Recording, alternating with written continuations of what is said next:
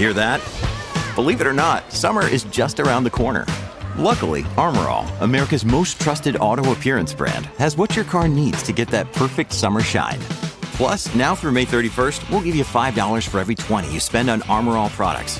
That means car wash pods, protectant, tire shine, you name it. Find out how to get your $5 rebate at armorall.com. Armorall, less work, more clean. Terms apply.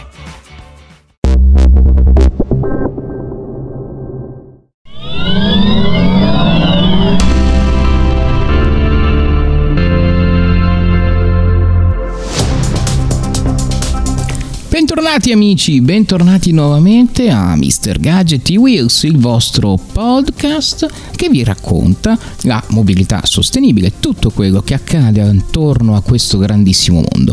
Ebbene, questa settimana parleremo di quattro grandi temi.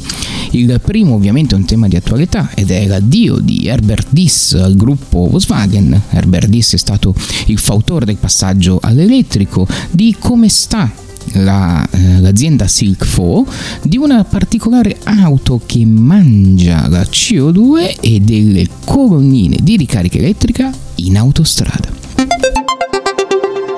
La notizia più importante della settimana è certamente l'addio di Herbert Diss al gruppo Volkswagen. Perché è importante? Beh, perché Diss ha puntato tutto, tutta la sua carriera di fatto sull'elettrico per un'azienda che ricordiamolo usciva dal Dieselgate, insomma con le ossa abbastanza rotte.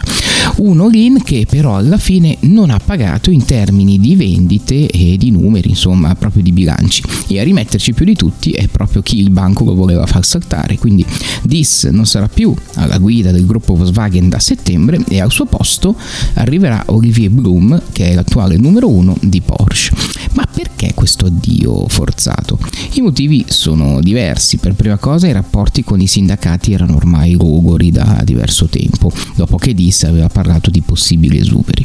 Poi il mercato cinese, che non decolla ed è estremamente importante per Volkswagen con la famiglia ID che non ha performato come sperato. E poi puntare tutto sull'elettrico e non lasciare quindi spazio ad altre soluzioni non ha di certo aiutato il manager bavarese. E ora Beh, Elon Musk ha grande ammirazione per il 63enne Dis, che per lui si apra una nuova sfida professionale? Vedremo torna intanto il sereno sul progetto Silk Fo. Ne abbiamo parlato anche nelle puntate scorse. Questo progetto dunque è confermato e a settembre partiranno i lavori per la nascita della fabbrica di Gavassa, località vicino a Reggio Emilia. Silk ha inoltre ultimato l'acquisto del terreno sul quale l'azienda stabilirà anche la propria sede e il centro di innovazione. Sono rientrati dunque i problemi che hanno visto nelle scorse settimane le due aziende tentennare forse un po' troppo per portare a termine questo progetto. Vedremo che cosa accadrà per ora. Il progetto che vedrebbe l'Italia in primissima fila per lo sviluppo della mobilità elettrica è confermato.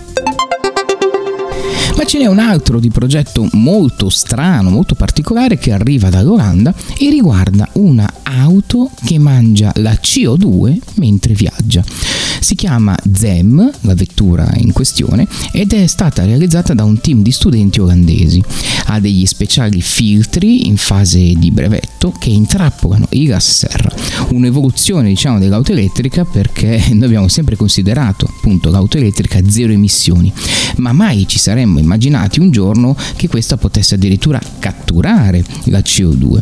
Ebbene, questo team di studenti della facoltà di ingegneria di Eindhoven, appunto in Olanda, ha realizzato in effetti un prototipo in grado di purificare l'aria attraverso questi speciali filtri.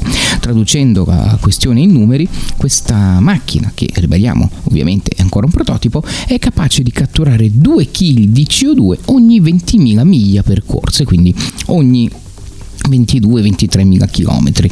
Un'auto davvero a impatto zero, verrebbe da dire. Chissà, ovviamente, se arriverà mai sul mercato. Arno Ovest sulla autostrada A1 Milano-Napoli e Brianza Sud sulla A4 Milano-Brescia sono le ultime due nuove stazioni di ricarica di Free2X, entrambe in autostrada.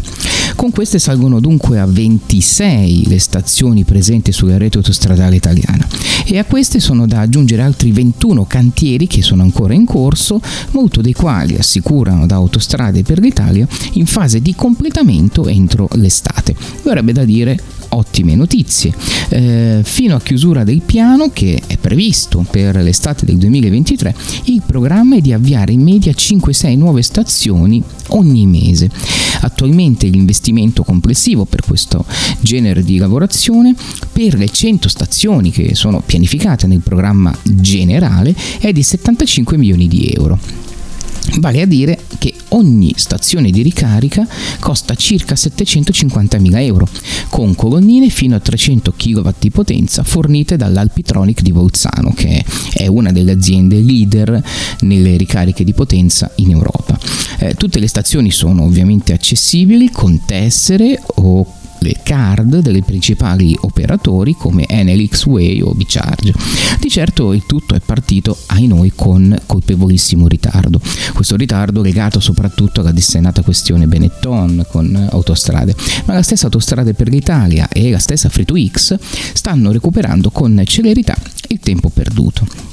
Una volta completato il piano di installazione in queste 100 aree di servizio di cui parlavamo prima, la distanza media tra un'area di ricarica e l'altra sarà di circa 50 km, così come previsto nel disegno originario proposto per accedere ai fondi effettivamente poi arrivati del Piano Nazionale di Ripresa e Resilienza. Una distanza pari alla media delle aree di servizio anche a livello europeo. Insomma, attendiamo trepidanti questa scossa elettrica anche in autostrada. E anche per questa puntata di Mr. Gadget Wheels è tutto. Da un Luca Tarotta un saluto, alla prossima puntata e vi ricordo di continuare a seguirci sulle pagine social di Mr. Gadget e ovviamente sul nostro sito internet mrgadget.tech. Alla prossima!